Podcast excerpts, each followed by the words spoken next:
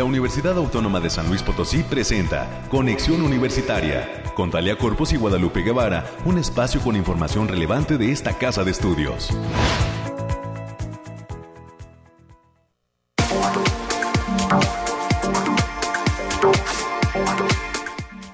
Ya es viernes, hoy es 18 de marzo del año 2022. Muy buenos días San Luis Potosí, México, el mundo, todas las personas que ya se encuentran en la sintonía de este espacio de noticias de la Universidad Autónoma de San Luis Potosí. Soy Talia Corpus y le agradezco el favor y la preferencia de estar sintonizando las tres estaciones que en este momento se hermanan y a lo largo de la siguiente hora para eh, pues llevar la información relevante de lo que acontece en nuestra institución.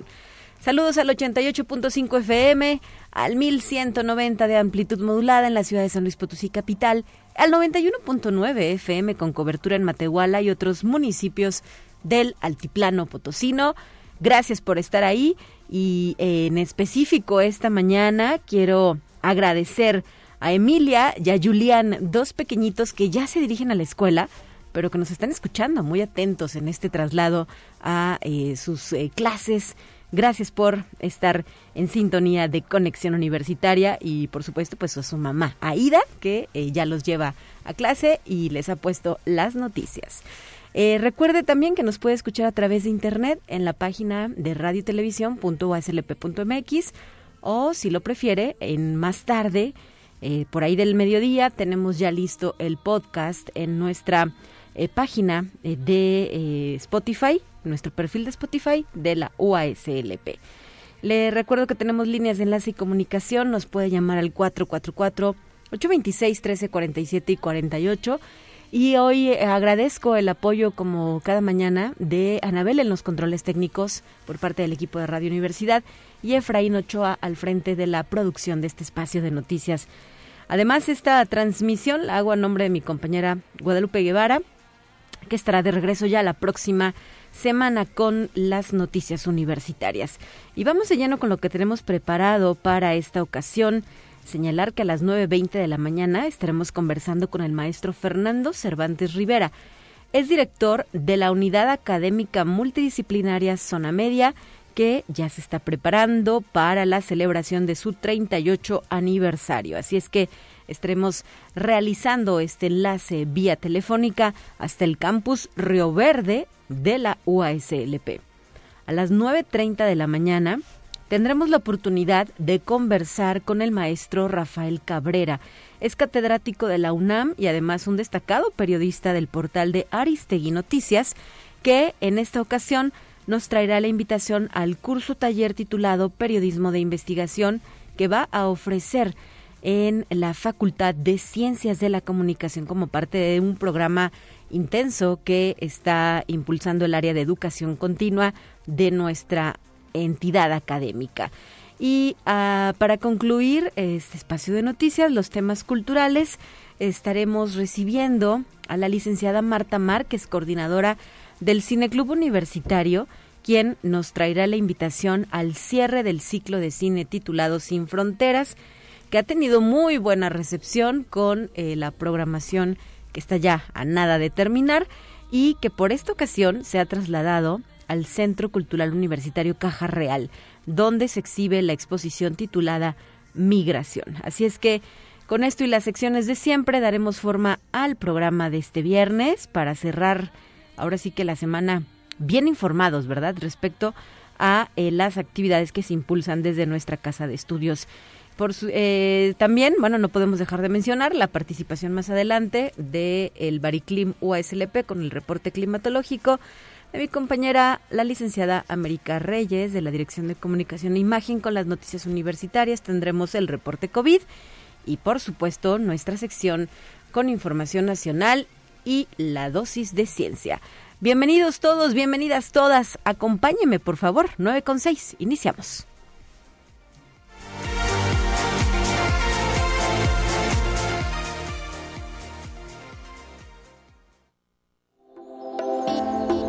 Aire, frío, lluvia o calor.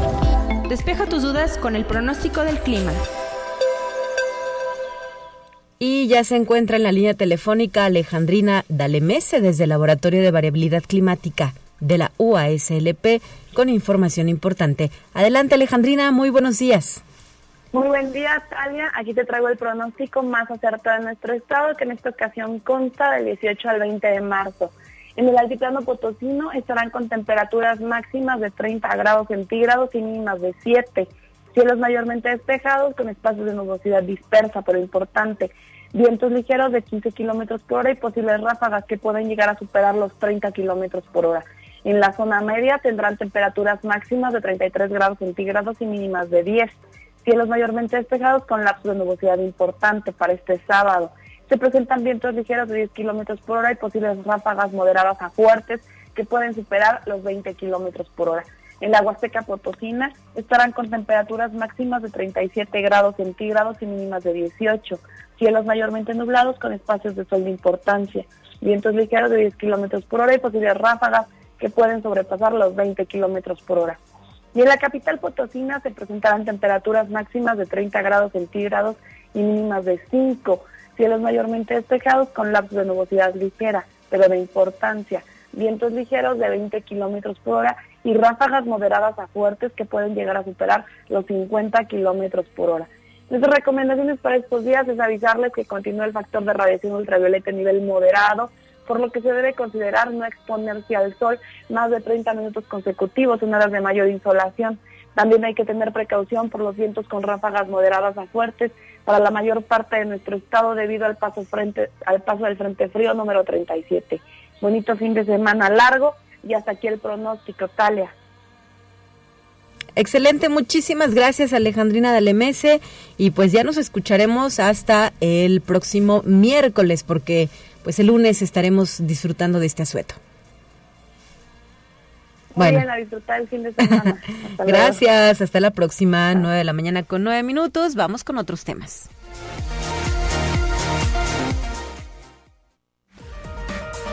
Lo más relevante del reporte COVID-19.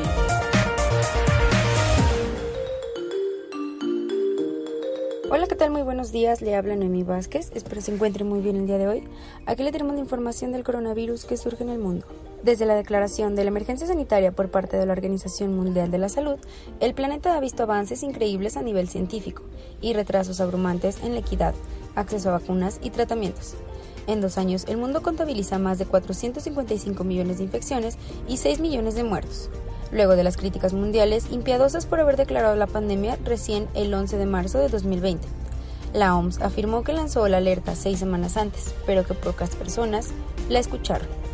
Fue entonces el 30 de enero del 2020 cuando la Agencia Sanitaria de las Naciones Unidas declaró que la situación era de emergencia de salud pública de alcance internacional. Conexión Universitaria. En Asia, mientras tanto, la pandemia sigue sin ser controlada. Recientemente, Hong Kong está reportando más de 200 muertos diarios, una de las cifras más altas del mundo por millón de habitantes, pues tiene unos 7.4 millones de personas. Conexión Universitaria. De acuerdo con un informe de la Oficina Regional para Europa de la Organización Mundial de la Salud, los niveles altísimos de costos de atención de la salud afectaron entre el 1.0 y el 19% de los hogares en los países europeos. Con el arribo del coronavirus SARS-CoV-2, causante de la pandemia, el sistema de salud se sobrecargó hasta el punto de provocar fallas graves en la atención médica. Conexión Universitaria. La Organización Mundial de la Salud no ha visto indicios claros de que la variante de COVID que combina Omicron y Delta sea más grave. La variante ha sido detectada en personas de Francia, Países Bajos y Dinamarca, pero a niveles muy bajos, ha informado el área de epidemiología de la OMS, y destacan que hay muchos estudios en marcha para saber si el efecto en las personas es más o menos grave. Esto ha sido todo por hoy, muchas gracias por escucharnos, recuerde seguir las medidas anti-COVID y no dejar de cuidarse. Hasta pronto.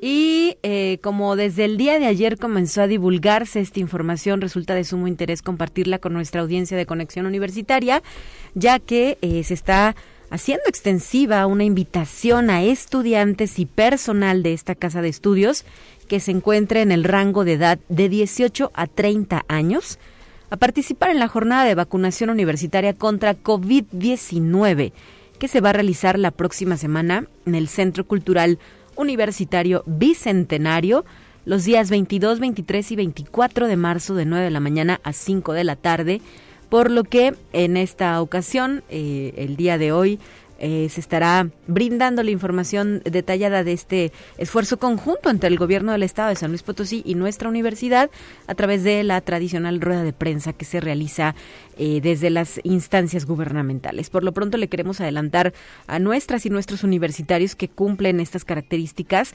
pues eh, que ya pueden consultar qué documentos deben presentar para recibir esta, este refuerzo de vacuna. Em, al menos se pide que hayan pasado más de cinco meses desde la aplicación de su última dosis. Y entre los documentos, por ejemplo, está el INE o alguna identificación oficial vigente, la identificación de la USLP, el certificado de vacunación COVID-19, el registro para vacunación que se puede descargar de la página mivacuna.salud.gov.mx y su CURP.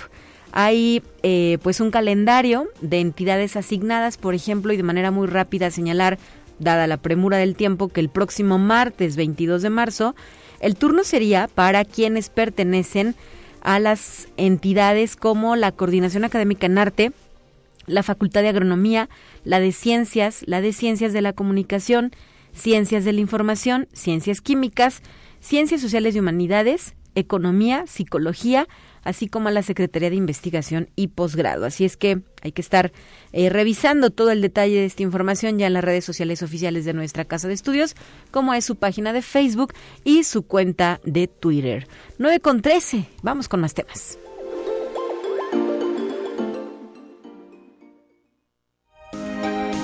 Escucha un resumen de Noticias Universitarias. Y para dar pie a este bloque de información, ya nos acompaña em, América Reyes de la Dirección de Comunicación e Imagen, quien nos trae pues las noticias actualizadas. ¿Cómo estás, América? Así es, Talia, muy buenos días para ti, para quienes nos sintonizan a través de las diferentes frecuencias. Pues sí, ya es viernes, que te quiero viernes, pórtese bien, no se maloque porque ya es este es fin de semana largo también. Y, desde aquí también le mandamos un saludo a, Lupita Guevara, que por su pronto restablecimiento ya esperamos verla por aquí ya el día martes. Así es. Vamos a darle la información. Y en la novela Frankie, una novela con monstruos y panqueques, que cuenta con las ilustraciones de Rubén Darío Rodríguez, nadie es, es como esperas que sea. En la original todos parecen ser víctimas, pero en la mía son todos gandallas. Cada quien quiere salirse con la suya y eso genera monstruos, pícaros y creo que funciona. Así lo explicó Antonio Malpica al presentar su obra dentro de la edición 46 de la Feria Nacional del Libro. Y este viernes 25 de marzo a las 12, a las 12 del día, la Facultad de Ciencias de la Comunicación de esta Casa de Estudios invita a todos y todas los egresados y comunicadores a participar en la charla Redes Sociales, ¿cuál es su futuro? que estará a cargo de Rubén Darío Vázquez, quien es catedrático de la UNAM. La charla será a través de la plataforma Teams. Y la Facultad de Economía invita al curso Taller de Excel para Negocios 2, que se llevará a cabo del 26 de marzo al 2 de mayo del presente año en un horario de 9 a 14 horas. El costo para público en general es de mil pesos, estudiantes 900 y a los trabajadores se les aplica un descuento por nómina. Para mayores informes e inscripciones pueden consultar, eh, bueno, pueden mandar un correo educación.continua.eco.uaslp.mx. Y la Comisión Permanente de Derechos Humanos y Paz SCORP de SOPOMEF, en conjunto con la Consejería de Alumnos de la Facultad de Medicina, los invitan a la actividad Cena a Ciegas, que se va a realizar el próximo primero de abril a las 7 de la noche en el restaurante México de Frida. Esta será una oportunidad de sensibilización a la discapacidad visual, donde podrás disfrutar una experiencia única. Para mayores informes sobre eh, los costos, pueden marcar al teléfono 4443 37 17 96 y la División de Informática de esta casa de estudios informa que este sábado 19 de marzo, o sea, el día de mañana, a partir de las 11 de la mañana se realizarán servicios de mantenimiento en el centro de datos que afectará los servicios de Internet, correo y página de la OASLP en todas las instalaciones de la capital potosina para que guarde sus cosas y no las deje ahí ahí nada más, guárdelas, haga su resguardo, su resguardo pertinente.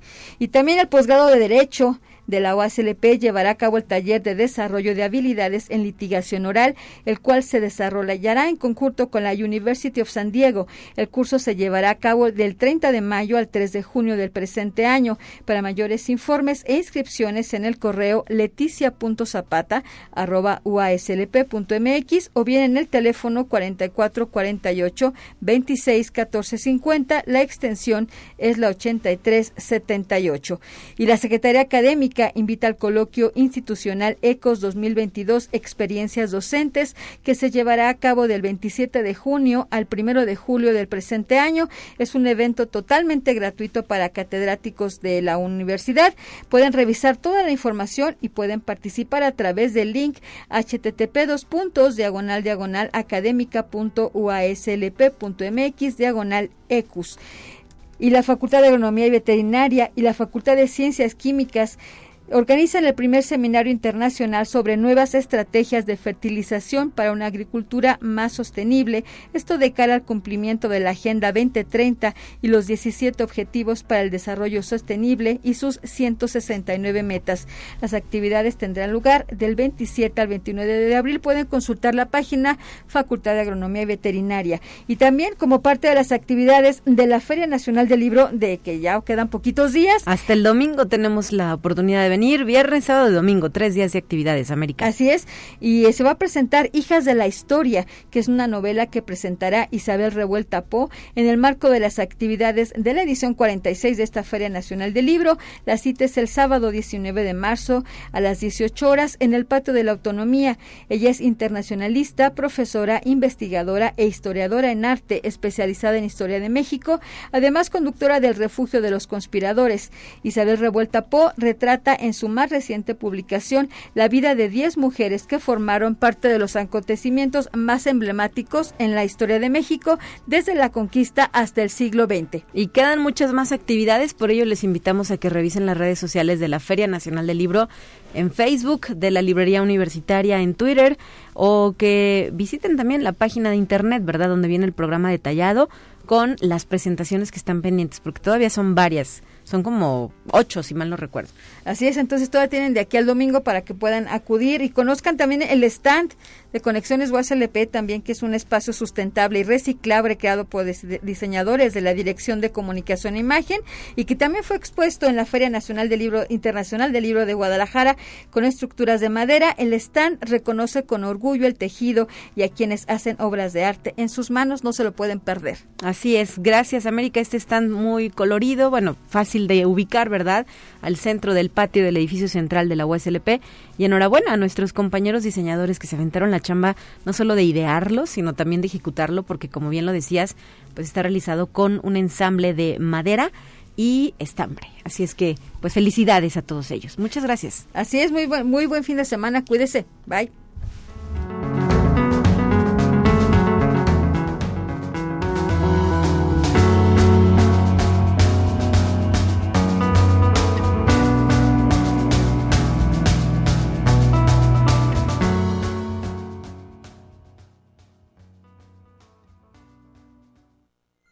Te presentamos la entrevista del día. Y esta mañana en la línea telefónica nos acompaña el maestro Fernando Cervantes Rivera, director de la Unidad Académica Multidisciplinaria Zona Media de la UASLP, nuestro campus Río Verde, que se prepara para celebrar este 38 aniversario. Bienvenido maestro, buenos días. Muy buenos días, Talia. Gracias por el espacio que me brindan para poderme dirigir a la comunidad universitaria de todo el Estado a través de este prestigioso medio de difusión que tenemos orgullosamente en la Universidad Autónoma de San Luis Potosí. Y sí, muy orgullosos de mantenerles largos por estar celebrando el 38 aniversario de la fundación de la unidad de la zona media. Así es, nuestra unidad académica, que ¿cómo comenzó? ¿Cuál es la historia que hay detrás de este gran esfuerzo por llevar eh, la educación pública superior más allá de la ciudad capital, porque pues en, sabemos y hay muchas historias de aquellas personas que tenían que hacer un gran esfuerzo para venirse a estudiar una profesión, una carrera a San Luis Potosí, pero la universidad impulsó este proyecto de descentralización para pues que fuéramos nosotros los que estuviéramos allá.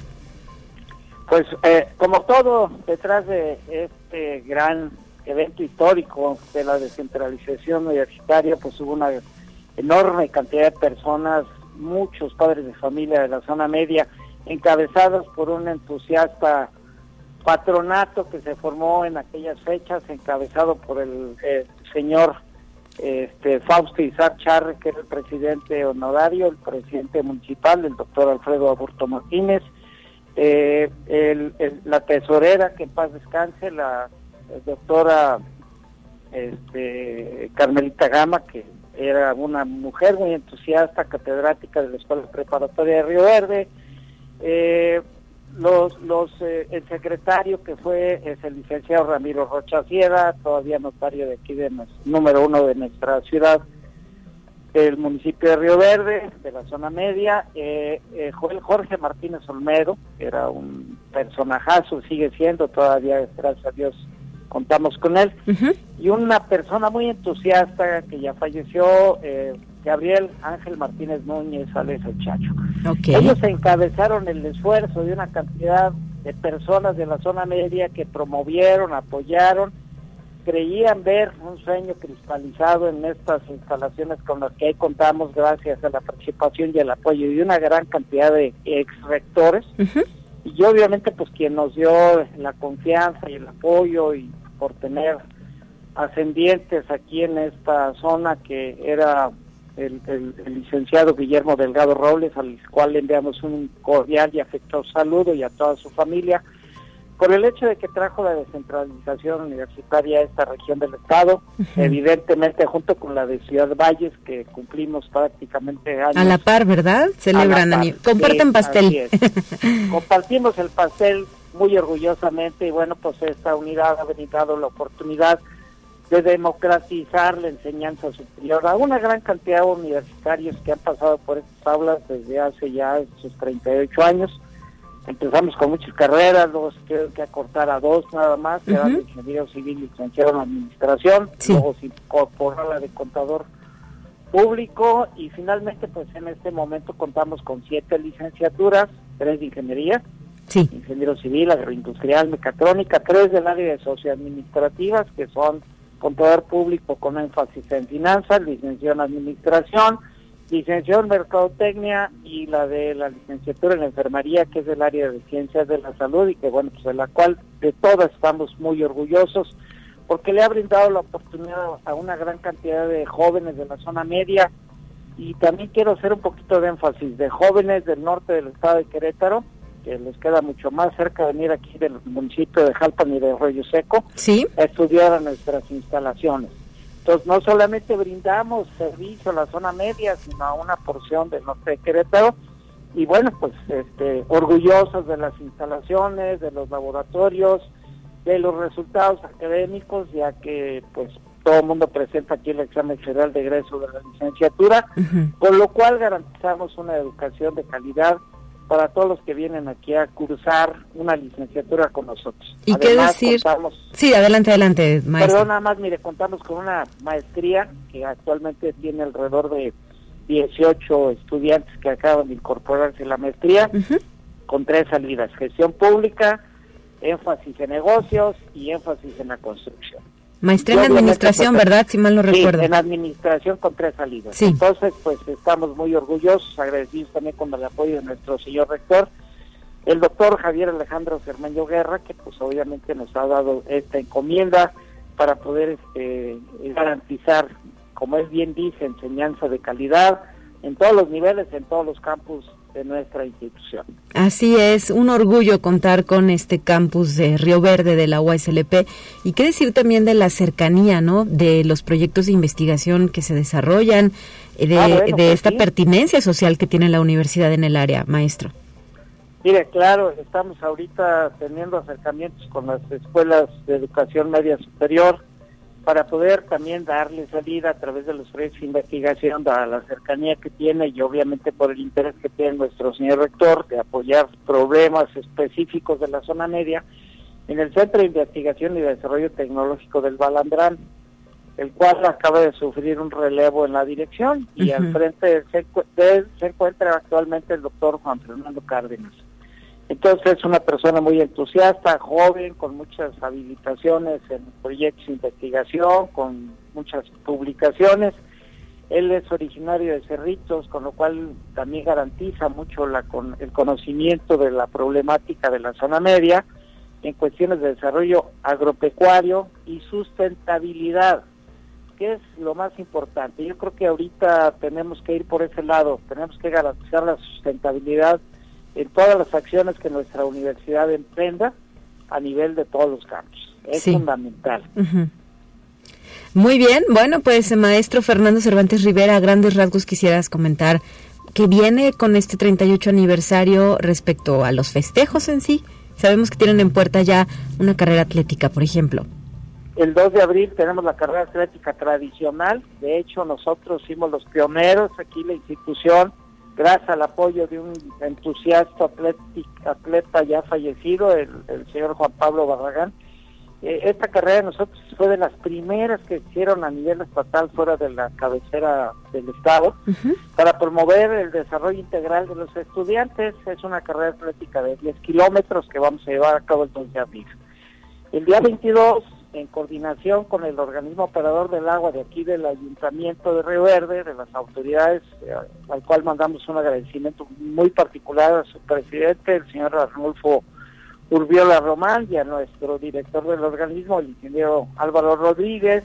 Vamos a tener eh, la celebración de los eh, eventos con el arranque del Día Mundial del Agua. Por eso estoy hablando que tenemos mucha preocupación por la cuestión ecológica y de sustentabilidad. Vamos a tener un concurso de 20 proyectos enfocados a la sustentabilidad hídrica. E, esos van desde la captación de agua, el reuso del agua, la reutilización. Tenemos inscritos 20 proyectos, los cuales hay una comisión que se va a encargar de evaluar, con premios que otorga precisamente el organismo operador. Y tenemos en el área de socioadministrativas un concurso de carteles. A mediodía tendremos una conferencia magistral impartida por un catedrático de la Universidad de Guadalajara que nos va a hablar acerca de la sustentabilidad del agua. El día 23 tenemos una serie de confrontaciones deportivas y van a ser más que de, confrontación de hermandad. Vienen gente del campus de la Facultad de Comercio y Administración, viene gente del Hábitat, viene gente de Valles y tendremos una convivencia deportiva este día 23, así como una serie de conferencias que se van a hacer por áreas, algunos juegos interactivos que vamos a tener este, estos días 22, 23, 24 y 25 de marzo y estaremos cerrando con la carrera atlética el 2 de abril del presente año. Eh, la fecha que conmemoramos es el 19 de marzo, el día de mañana, que es sábado, día de descanso, que, en el cual se arranca el puente, pero por primera vez eh, en toda la historia de la universidad, el Consejo Técnico Consultivo sesionó en esa fecha para conmemorar la apertura de nuestro campus, aquí en las instalaciones de nuestra unidad académica multidisciplinaria, en, en, aquel entonces llamada Escuela Regional de Estudios Profesionales. Entonces, es una fecha, una fecha histórica, por donde quiera que lo veas, Talía, estamos muy este, eh, agradecidos con esta deferencia que me dan de poderme dirigir a tu auditorio universitario y compartir eh, el, interés que tiene nuestro rector por lograr una enseñanza este, muy muy dinámica, no solamente en conocimientos, en la cuestión de investigación, en en difusión de la cultura, sino también el cuidado de la salud a través de los eventos deportivos y del ciclo de conferencias que vamos a organizar. Muchísimas gracias por habernos regalado estos minutos, maestro Fernando Cervantes Rivera. Al contrario. Le reiteramos que los micrófonos de conexión universitaria también son suyos y ojalá continuemos con estas conversaciones enlazándonos con Río Verde. Estoy a sus órdenes, la verdad es que es un placer y me siento honradamente muy satisfecho. Le agradezco a ustedes y a todas las autoridades de Radio Universidad que me permiten estar en este espacio de conexión universitaria. Muchísimas gracias y buen día. Gracias, hasta la próxima. Un abrazo a la distancia, maestro Fernando Cervantes Rivera, director de nuestro campus Río Verde. Hasta la próxima. Felicidades también a, usted y a toda su comunidad. Gracias y buen día. Son las 9 de la mañana con 31 minutos. Rápidamente señalar que también se encuentra activo su perfil de Facebook. Así lo se encuentra Unidad Académica Multidisciplinaria Zona Media, donde puede encontrar más información de las actividades que se impulsan desde esta, eh, de este campus Río Verde. Nos vamos a ir a una pausa. Ya regresamos con otros temas.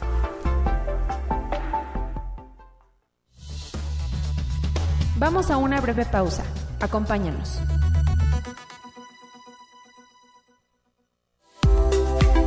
Conexión Universitaria ya regresa con más información. Te presentamos la entrevista del día. Son las 9 de la mañana con 35 minutos y agradezco que se encuentre con nosotros en la línea telefónica Rafael Cabrera, catedrático de la Universidad Nacional Autónoma de México, que además se especializa en temas de transparencia, archivos históricos y registros públicos. Actualmente es jefe de noticias de BuzzFeed News México y es eh, pues autor de un libro, coautor de otro, ha realizado, ha desempeñado diversos trabajos, por ejemplo, en el Universal Reforma MX Animal Político, obtuvo el Premio Nacional de Periodismo y el Premio Gabriel García Márquez, se ha incorporado al equipo de investigaciones de Aristegui Noticias. Con este currículum impresionante, pues bienvenido, Rafael Cabrera, muy buenos días. Hola, muy buenos días, este, muchas gracias hay, hay algunos este, errores, de hecho todavía ya actualizaciones del, del, currículum. no, adelante, es el momento oportuno para aclarar, ¿no? Eh, eh, adelante, adelante. Muchas gracias, Talia, muy buenos días. Y pues la intención y el gusto que tenemos es saber que vas a estar en San Luis Potosí la próxima semana, viernes 25 y sábado 26 de marzo, para mm, impartir... no hubo un cambio de fecha, entiendo que es el 1 y 2 de abril. Ándale, pues. Ese cambio sí que no lo tenía eh, en el radar, pero ah, corregimos fecha entonces. la fecha que yo tengo planeado viajar, entonces. Pero bueno, sí, son, son tres talleres que se van a estar dando. Yo voy a impartir uno ahí en la Universidad de San Luis Potosí eh, sobre, eh, bueno, transparencia, metodología de investigación, en fin, cómo tratar de ayudar a los estudiantes, ¿no? A que tengan más mejores bases periodísticas en cuanto a hacer reportajes y cosas como donde buscar información pública. Así es. me emociona mucho. Periodismo de investigación, herramientas para no morir en el intento es el título del curso taller del cual estarás al frente. Las hace algunos días también tuvimos oportunidad de platicar con la maestra Nurit Martínez, que es otra de las catedráticas que coordina y que estará presente en San Luis Potosí. Y pues justo la intención es esa, entrar en el detalle de lo que tienes preparado, lo que has contemplado para compartir a quienes estén interesados en asistir a este curso taller para que no lo piensen más y se inscriban ya. Ya, sí, bueno, de, inicio agradecer a Nurit, ¿no? que ella fue el contacto con la universidad, una gran colega que conozco ya desde hace muchos años. Y este y pues bueno, la idea es enseñarle a los estudiantes, ¿no? Cómo plantear su investigación, trabajar la metodología, bases de datos, eh, cómo planear sus eh, solicitudes de información, cómo procesar la información, en fin, como que todos los pasos a pasos, ¿no? De, de cómo se hace un reportaje o de cómo planearlo y comenzar a investigar, ¿no? Para tener bastante claro qué es lo que hay que hacer y sobre todo, pues que estamos en una época en donde, pues si bien el periodismo eh, obviamente está bajo ataque, ¿no? Y hay cosas que no nos gustan lo que está ocurriendo. Creo que también tenemos la, la, responsabilidad de todavía profesionalizarnos más y que pues la información que demos a la ciudadanía sea lo más eh, correcta, verificada y pues sí responsable, ¿no? Este, en cuanto damos. Entonces, creo que todos nos beneficiamos, beneficiamos cuando hay mejor periodismo, de eso no hay ninguna duda. Claro. ¿Y eh, qué eh, habilidades, herramientas deben tenerse para poder desarrollar un buen periodismo de investigación? Sabemos que la labor de nuestros reporteros, nuestras compañeras, colegas, pues en ocasiones es, es muy intensa, ¿no? Porque además hoy la información se mueve a una velocidad impresionante y en ocasiones no siempre hay ese tiempo o no nos damos esa oportunidad de hacer periodismo de investigación, porque es importante retomarlo y, llevarlo a nuestra labor diaria. yo te puedo decir que yo siempre he tenido un pie en la nota diaria y otro pie en lo de largo aliento, ¿no? Es como un equilibrio que yo he tratado de encontrar, precisamente porque puede, la nota diaria puede ser muy rápida, muy frustrante, se devora, ¿no? eh, pero creo que también como que fui aprendiendo de que también hay que hacer un poco de tiempo e ir cultivando pues reportajes, etcétera, ¿no? A veces he tenido tiempo de dedicarme completo a hacer esto, a veces lo hago en mis tiempos libres finalmente, ¿no? Para mí es, pues no es trabajo, es como mi, mi vida, mi hobby y es lo único que sé hacer, ¿no? Entonces no lo veo como tiempo de trabajo cuando estoy a las 12, 2 de la mañana trabajando porque es lo que me gusta, pero así es como yo he encontrado, ¿no? Entonces también es decir a los estudiantes, bueno, tal vez no tienes que ser un gran reportero, tener muchos años como para este, hacer un gran reportaje, pero puedes ir haciéndolo poco a poco, puedes ir desarrollándolo en tu tiempo libre e invertirle ahí unos varios meses, si quieres años, yo lo he hecho con algunas cosas. El libro que hice de Elena Garro, pues lo investigué durante como 14 años, ¿no?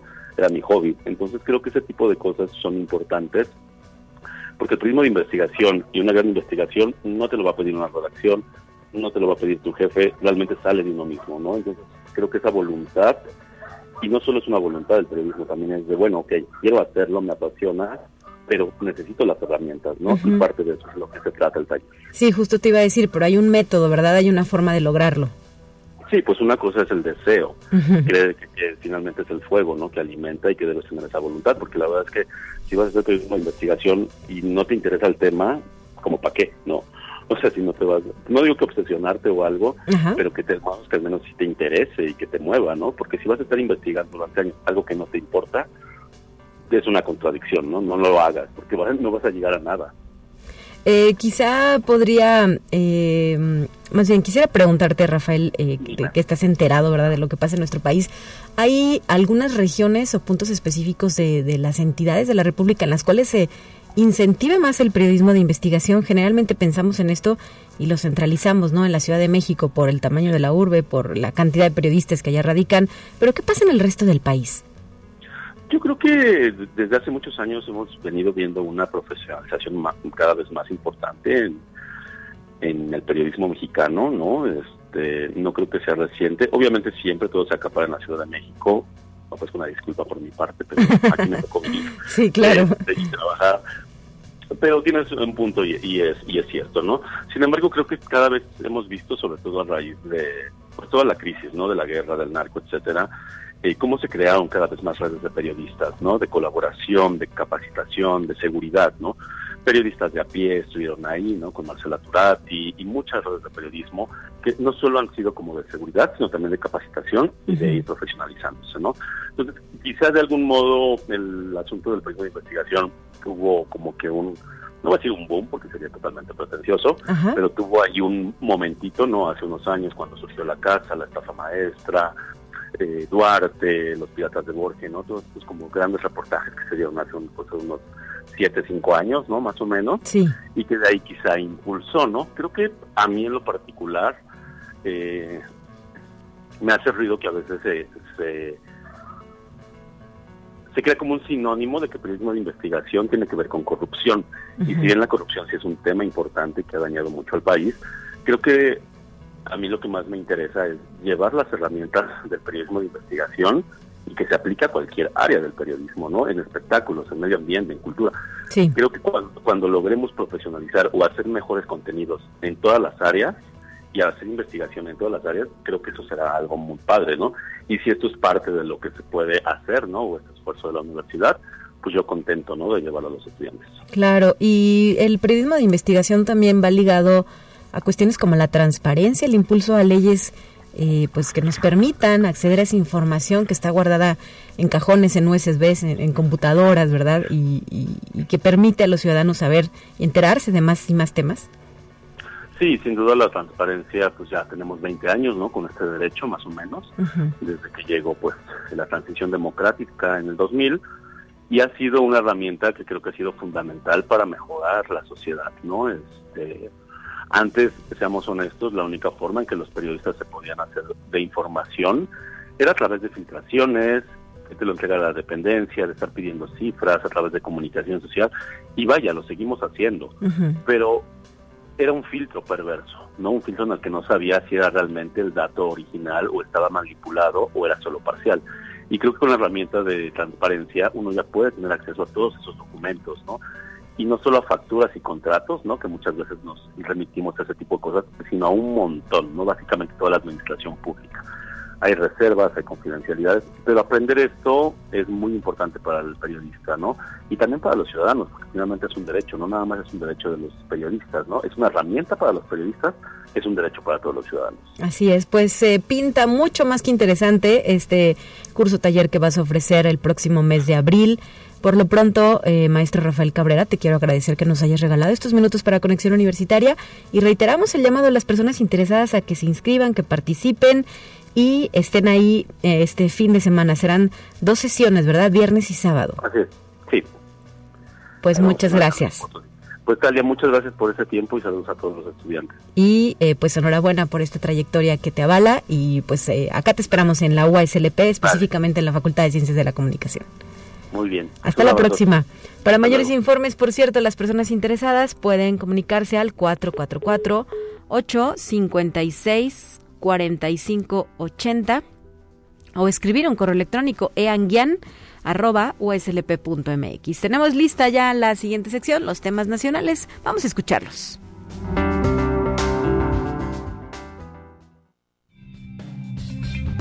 Entérate qué sucede en otras instituciones de educación superior de México.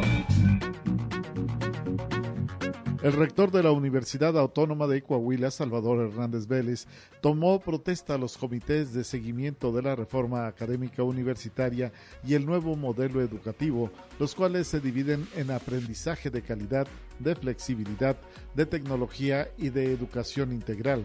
En la ceremonia se contó con la presencia de los coordinadores de las unidades Saltillo, Torrón y Norte, Julio Saucedo Sur, Sandra López Chavarría y Luis Carlos Talamantes Arredondo, respectivamente, así como los miembros de los comités. Conexión Universitaria. El Honorable Consejo Universitario de la Universidad Michoacana de San Nicolás de Hidalgo aprobó el doctorado en diseño avanzado y la maestría en asuntos públicos de la sustentabilidad en sesión ordinaria, el máximo órgano de gobierno de la Casa de Estudios Michoacana aprobó los dos nuevos posgrados que ofrecerá la institución a partir del próximo ciclo escolar. Se trata del doctorado en diseño avanzado que ofrecerá la Facultad de Arquitectura, así como la maestría en asuntos públicos de la sustentabilidad que ofrecerá la Facultad de Economía. Conexión Universitaria. La salud intestinal impacta directamente en nuestro bienestar físico y mental. En los últimos años, la ciencia se ha dedicado a estudiar a profundidad la salud intestinal y se han establecido varios conceptos relacionados a ella. La directora del programa de nutrición de la Universidad Autónoma de Guadalajara, maestra Montserrat Rodríguez León, explicó que actualmente se habla acerca de los microorganismos que colonizan el intestino, lo que se define como microbiota intestinal. Conexión Universitaria. Durante la inauguración de la decimosexta semana del Cerebro Benemérita Universidad Autónoma de Puebla 2022, a celebrarse hasta este 18 de marzo, la rectora Lilia Cedillo Ramírez recordó que el cerebro siempre ha sido un órgano complejo y enigmático, su papel en la vida, dijo, se vincula con todos los sentidos, porque a través de él recibimos de información que nos rodea, la procesamos, cobra significado y permite regular nuestro comportamiento. Por esto, hoy más que nunca son importantes las diferentes líneas de investigación que facilitan el conocimiento profundo sobre el funcionamiento de este importante órgano.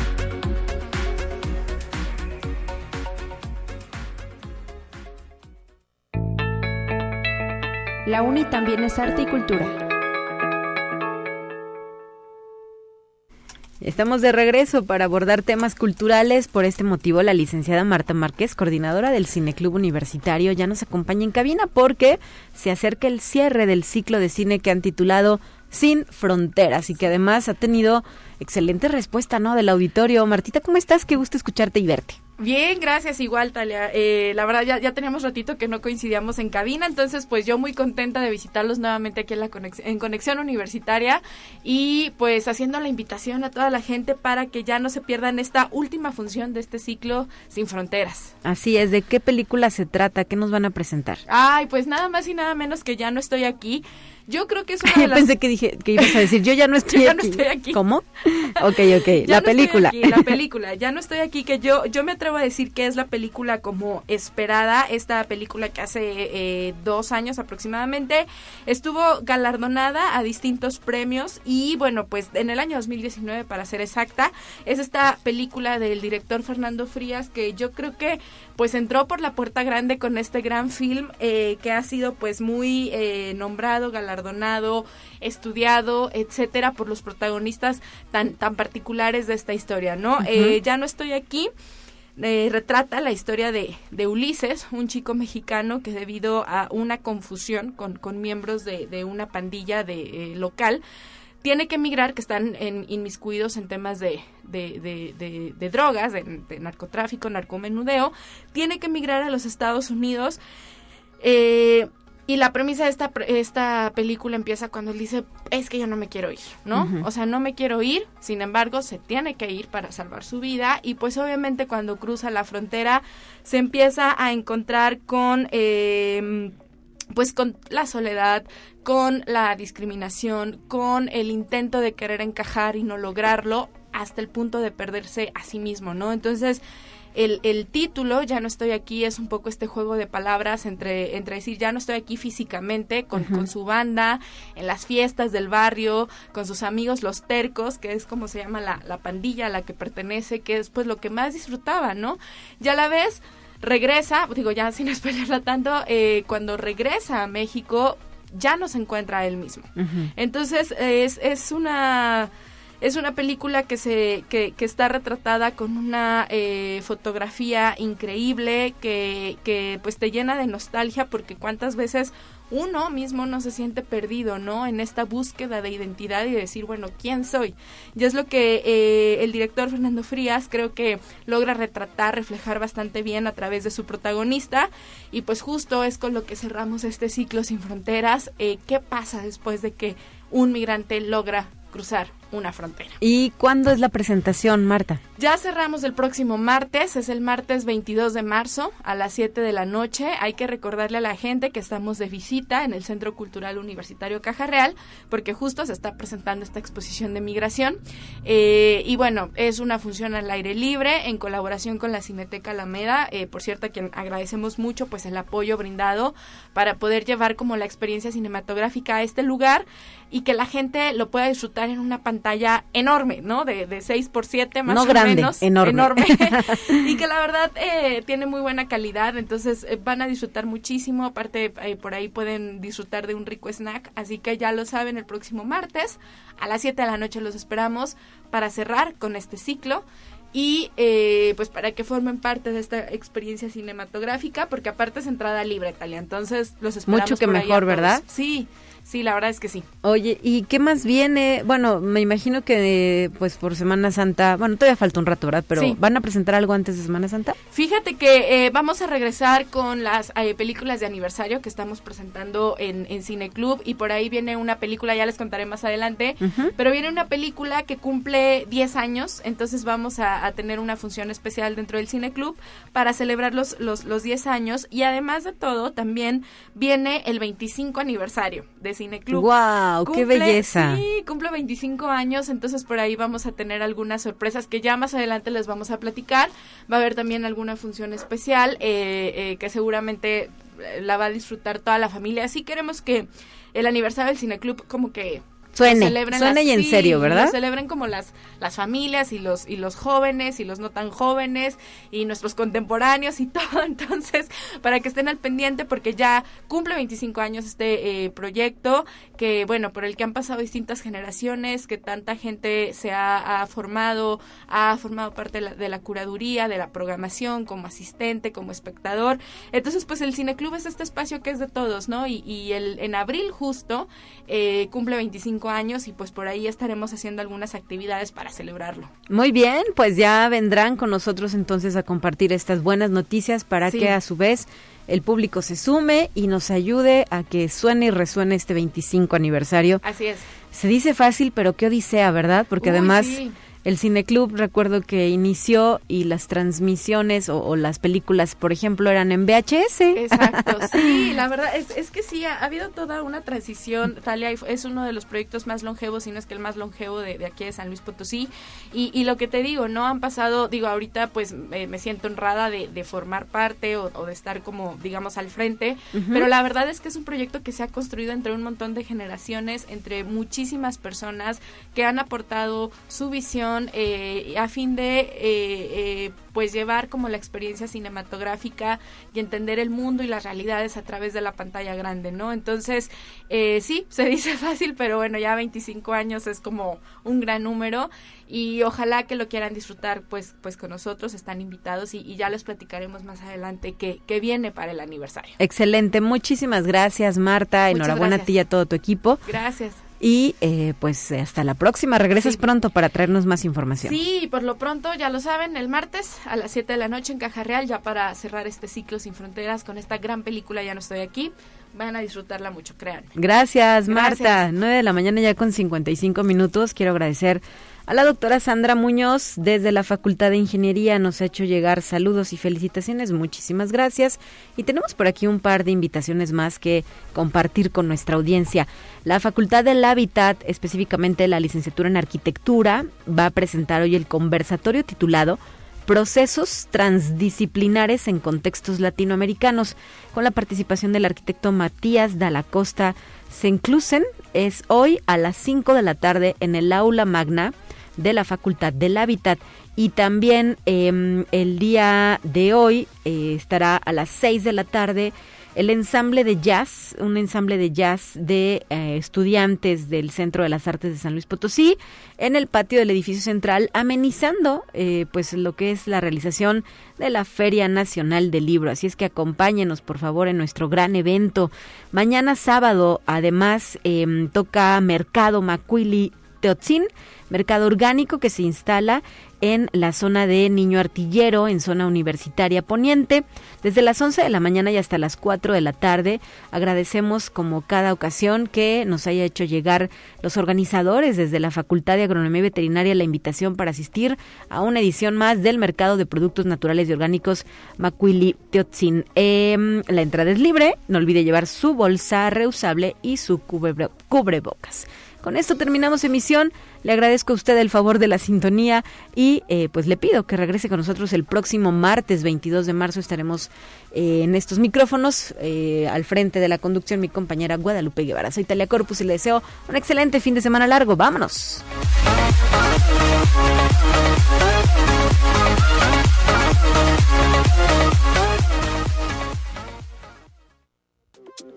Así avanza la ciencia en el mundo. Descubre investigaciones y hallazgos que hoy son noticia.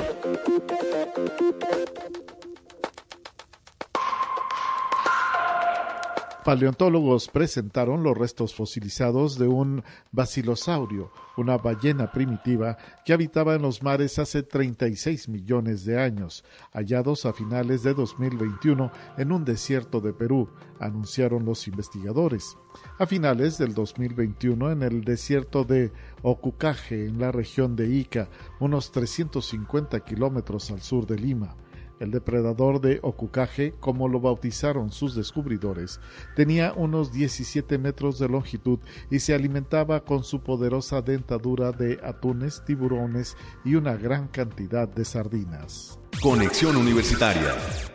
El científico chileno Osvaldo Ulloa lideró la expedición que en enero se sumergió a 8.000 metros de profundidad frente a las costas chilenas para descubrir nuevos organismos microscópicos sobre los que hoy los investigadores tienen más dudas que respuestas. Ulloa, director del Instituto Milenio de Oceanografía de la Universidad de Concepción, lideró al grupo de tres personas que bajó a bordo del submarino Lightning Factor a la fosa de Atacama, un enorme hueco en el Océano Pacífico que se extiende por 5.900 kilómetros desde Ecuador hasta el sur de Chile. Conexión Universitaria. La emisora pública de Japón informó que Corea del Norte disparó un objeto con potencial para un misil balístico que habría fallado justo después de ser lanzado. Citando a un funcionario del Ministerio de Defensa, se detalla que Corea del Norte disparó un proyectil no identificado desde la zona de Sunam sobre las 9.30 horas, pero presumiblemente ha fallado inmediatamente después del lanzamiento. Conexión Universitaria. Estados Unidos, Rusia y China lideran la lista de ejércitos más poderosos del mundo de acuerdo con Global Firepower. El ejército de un país es valorado a partir de 50 factores, asignando un índice a 133 países. En esta clasificación se aborda la diversidad de armas y la cantidad de militares que se encuentran disponibles en cada nación, mientras que la geografía, la disponibilidad de recursos naturales, la industria local y la capacidad de logística son otros factores que también influyen para que un país mantenga un poder militar.